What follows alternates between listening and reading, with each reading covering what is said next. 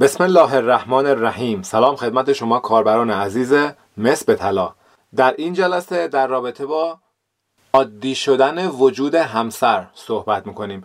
یکی از بزرگترین مشکلاتی که اکثر روابط به اون دوچار میشن وقتی که ما بعد از ازدواج یه چند ماهی چند سالی میگذره از ازدواج انسان ها چون که کم کم انسان درگیر روزمره و کارهای نمی‌دونم کسب و کار و کارهای خونه و اینها میشه. کم کم رابطه به جایی کشیده میشه که انسان همسرش در کنارش وجودش عادی میشه. یعنی انگار نه انگار که مثلا یه زمانی ما مجرد بودیم و همچین همسری رو خدا به ما نداده بود و وجود همسر عادی میشه برای ما. حالا چه وجودش؟ چه ظاهرش چه رفتارش چه حالا حتی مثلا در بود روابط زناشویی خیلی ها مثلا حس می‌کنن که اونم براشون عادی شده و همه چیز عادی میشه و به قول انگلیسی ها take it for granted میشه. یعنی انگار مثلا این باید باشه انگار حق مسلم منه که این فرد همینجوری کنار من باید باشه دیگه. منم حواسم به کارهای خودم باشه و زندگیمو به پیش ببرم. و این سرمنشأ بسیاری از مشکلات بسیاری از جدایی ها بسیاری از خیانت ها و خیلی از مشکلاتی میشه که در روابط زناشویی ما امروزه داریم می‌بینیم. خب برای چی این اتفاق میفته طبیعیه دیگه. ما وقتی یک که یک زوج جوان می‌خوان به هم دیگه برسن حالا هم به خاطر اقتضای سن جوانی و هم به خاطر اینکه هنوز به هم نرسیدن و اون شوق و ذوق اینکه بخوام به هم برسن خیلی کارهای عاشقانه انجام میدن گل می‌خرن نامه می‌نویسن نمی‌دونم اس های عاشقانه. همه این کارها که خیلیش با خلاقیت هست مثلا چجوری طرفمو سورپرایز کنم که خیلی خوشحال بشه. همه این کارها انجام میشه تا به امید خدا اون وصلت انجام میشه و دو نفر ازدواج می‌کنن. تا شاید تا یکی دو ماه چند ماه اول ازدواج هم باز هنوز اون کارهای عاشقانه و گل و اینها باشه. ولی کم کم کم کم همون چون عادی میشه وجود فرد و انسان دیگه یه جورایی انگار حق مسلم خودش می‌دونه که دیگه من انگار این همسرمو به دست آوردم دیگه پاس کردم این امتحانو و دیگه رها می‌کنه این کارها رو و خیلی اشتباه بزرگیه که خیلی ها به اون دوچار میشن. حالا اول دلایلش رو بگیم که چرا این اتفاق میفته خب اولین دلیلش اینه که حالا از دید مثبت اگه بخوایم نگاه کنیم اینه که خب یکم که زمان میگذره رابطه پخته میشه و حالا زن و شوهر یکم پخته تر میشن یکم بالغ تر میشن و شاید بعضی از کارهای عاشقانه اون زمان مثلا از نظرشون دیگه خیلی عادی و کوچک چه می‌دونم بچگونه به نظر برسه. چون که در کنار هم هستن ابراز عشقهای بیشتری می‌تونن بکنن و اون مثلا نامه با اینها شاید اون جذابیت رو دیگه نداشته باشه. ولی این نکته هم باید در نظر داشته باشیم که باز هنوز کارهای عاشقانه مثل گل خریدن مثل مثلا سورپریز کردن از نظر اینکه یه نامه چیزی برای مثلا همسر اون بگذاریم یک یادداشتی مثلا لای کتابی که داره می‌خونه یهو برسه به یادداشت ما. این کارها خیلی خیلی با اینکه خیلی کوچیک هست و مربوط به دوران شاید نامزدی بود ولی بعد از ازدواج هم اینا هنوز قدرت خودشون رو دارن هنوز اثر خودشون رو دارن و هنوز این امید رو در دل همسر زنده می‌کنن که ما هنوز به فکر هم هستیم. مثلا تو هنوز برای من اصل مطلب هستی در زندگی. دلیل دیگرش اینه که خب ما درگیر مشغله های زندگی میشیم دیگه. مرد درگیر مشغله های کار و کاسبی و حالا چک و سفته و نمی‌دونم درآمد و بدهی و اینهاش میشه و زن هم درگیر حالا اگر زن خانهدار باشه درگیر آشپزخونه و پخت و پز و اینها. اگر زن شاغل باشه دوباره درگیر کارهای بیرون از منزل خودش میشه درگیر کارمندی اداره و شرکت ها اینها میشه و کم کم زن و شوهر یادشون میره اصلا برای چی ازدواج کردن.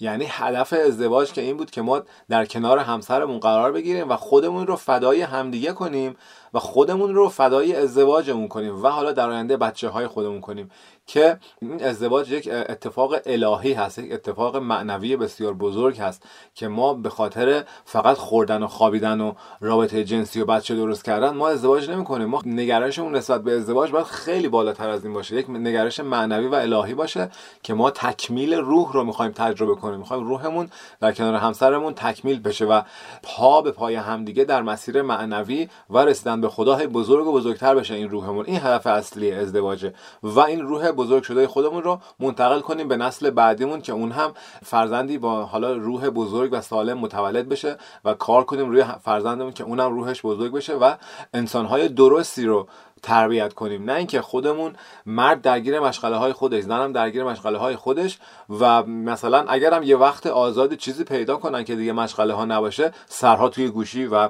هر کی مشغول کار خودشه و انگار نه انگار که اصلا ما برای چی ازدواج کردیم. و این مهمترین مشکلیه که الان گریبانگیر خیلی از مردم شده. واقعا غم انگیز آدم می‌بینه مثلا خانومی که مثلا حتی شاغل هم نیست بیرون یا حالا شاغل نیمه وقت کار می‌کنه یا هر چی مثلا اون مدت زمانی که توی خونه هست شما دیدید حتما توی آشنا آشنایان اینها.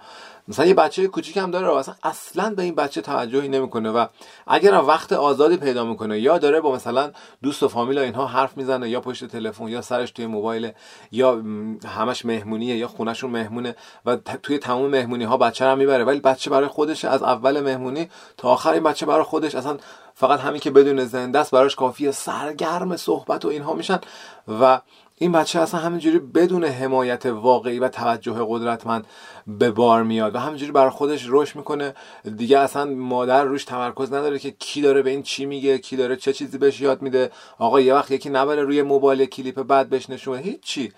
و انقدر ما درگیر خودمون میشیم خود محوری ما انقدر بزرگ میشه بعد از حالا گذران روزهای عمر که به شدت خود محور میشیم. به شدت خودمون خواسته های خودمون و حالا علاقه خودمون توی کانال های خودمون سرمون توی موبایل خودمون دوستان خودمون فامیل خودمون. حالا گپ زدن ها که ان غیبت هم نباشه گپ زدن های خودمون. فقط اینها مردم فقط مهمترین چیز توی زندگیش میشه کار من کسب من همکارای من کارمندای من رئیس من چک من بانک من حساب من همش من من من من. و شب که میاد خونه خسته و گفته فقط یه سلام یه علیک و حالا برای فرزند اگر بچه کوچیک داشته باشه حالا چند دقیقه مثلا باش بازی کنه بذاره کنار دوباره سرش تو گوشی تا خوابش ببره.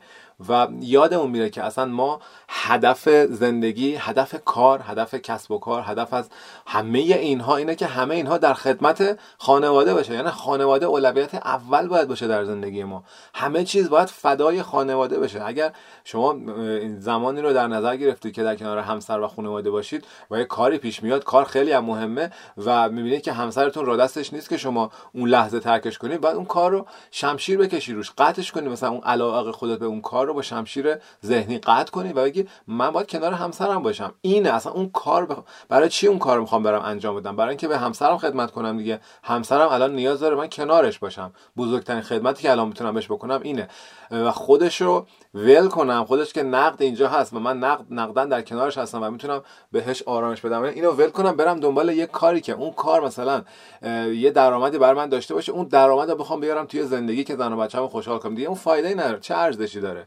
خیلی مردها این اشتباه رو می‌کنن که درگیر کار و درآمد و اینها اینقدر میشن و خودشون هم اینجوری راضی می‌کنن و توجیه می‌کنن که میگن اینا برای زن و بچه‌م دیگه. من دارم جون می‌کنم برای زن و بچه‌م دیگه. شاید زن و بچه نخون شما جون بکنه. شاید زن و بچه بخوان شما کارتو نصف کنی و حتی به درآمد کمتری راضی باشن که شما کنار همسرت باشی و اون بدونن که بابا این همه کار اینا که برای اونها هست اونها که فقط پول رو نمی‌خوان که نمی‌خوان که شما به شکل یک ATM یا خود پرداز باشی که هرچی بیشتر پول بدی اونا بیشتر دوست داشته باشن. نه اصلا اینجوری نیست.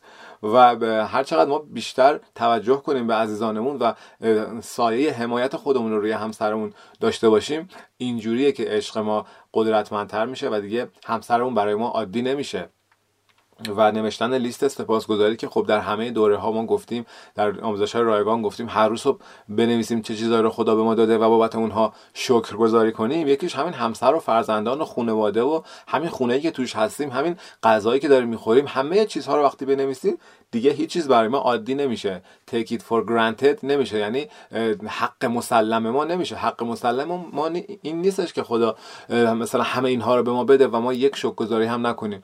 وقتی که انسان خدای نکرده عزیزی رو از دست بده اون وقت یهو بیدار میشه. میگه ای داد 20 سال گذشت من متوجه نشدم که مثلا چه چه ارزشی داشت مثلا این کسی که توی خانواده‌ام بود. همین چند روز پیش یکی از آشنایان ما یک مرد جوانه مثلا جوان که 50 ساله کاملا سالم و سرحال و کلا آدم بسیار شوخ و شنگ و شاد و شنگولی بود و ایشون در خواستن یک آزمایشی روی رودش انجام بدن. احتمالا اشتباها دکترها به جای اینکه نمی‌دونم چه آزمایشی می‌خواستن یک کیستی که توی رودش بود اینو بررسی کنن بشناسن. انگار این لوله اشتباهی خورده و رودش رو سوراخ کرده بود و تا سی ساعت هم کسی متوجه نشده بود این خونریزی کرده بود تا ایشون فوت کرد. در اوج جوانی شنگولی و اینها.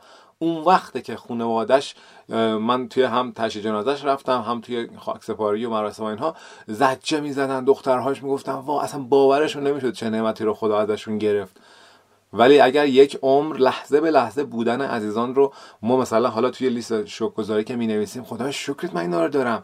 توجه کنیم که اینا کنار ما هستن. خدا شکر لذت ببریم در خدمتشون باشیم. انقدر سرمون توی گوشی و کسب و کار رو نمی‌دونم حالا خانم ها توی جمع های خانوادگی خودشون و اینا همشون اصلا حواسشون پرت میشه از عزیزان درجه یک خودشون. وقتی خدای نکرده یکی از دست بره اون وقتی که ما بیدار میشیم میگیم ای داده بیداد. یه عمر باید حسرت بخوریم. حالا کاش بود من کارو می‌کردم. کاش بود من اون کارو می‌کردم. اگه الان بود مثلا براش چای میریختم. اگه الان بود فلان کارو می‌کردم و خیلی دردناکه. پس عزیزانمون رو حالا کسایی که عزیز از دست دادن امیدوارم ناراحت نشن ولی بقیه عزیزانی که هست کنارشون هر چی. اگه حتی مثلا این خانواده که پدرشون از دنیا رفت خب الان بقیهشون که هستن مادرشون که هست خواهرها برادرها اینا که همه هستن که فک فامیل اینا رو بیان یه جور دیگه به زندگی نگاه کنیم. پس این هم از موضوع حالا عادی شدن همسر و عزیزان در زندگی ما. خیلی ممنون. همتون رو به خدای بزرگ میسپارم. خدا نگهدار.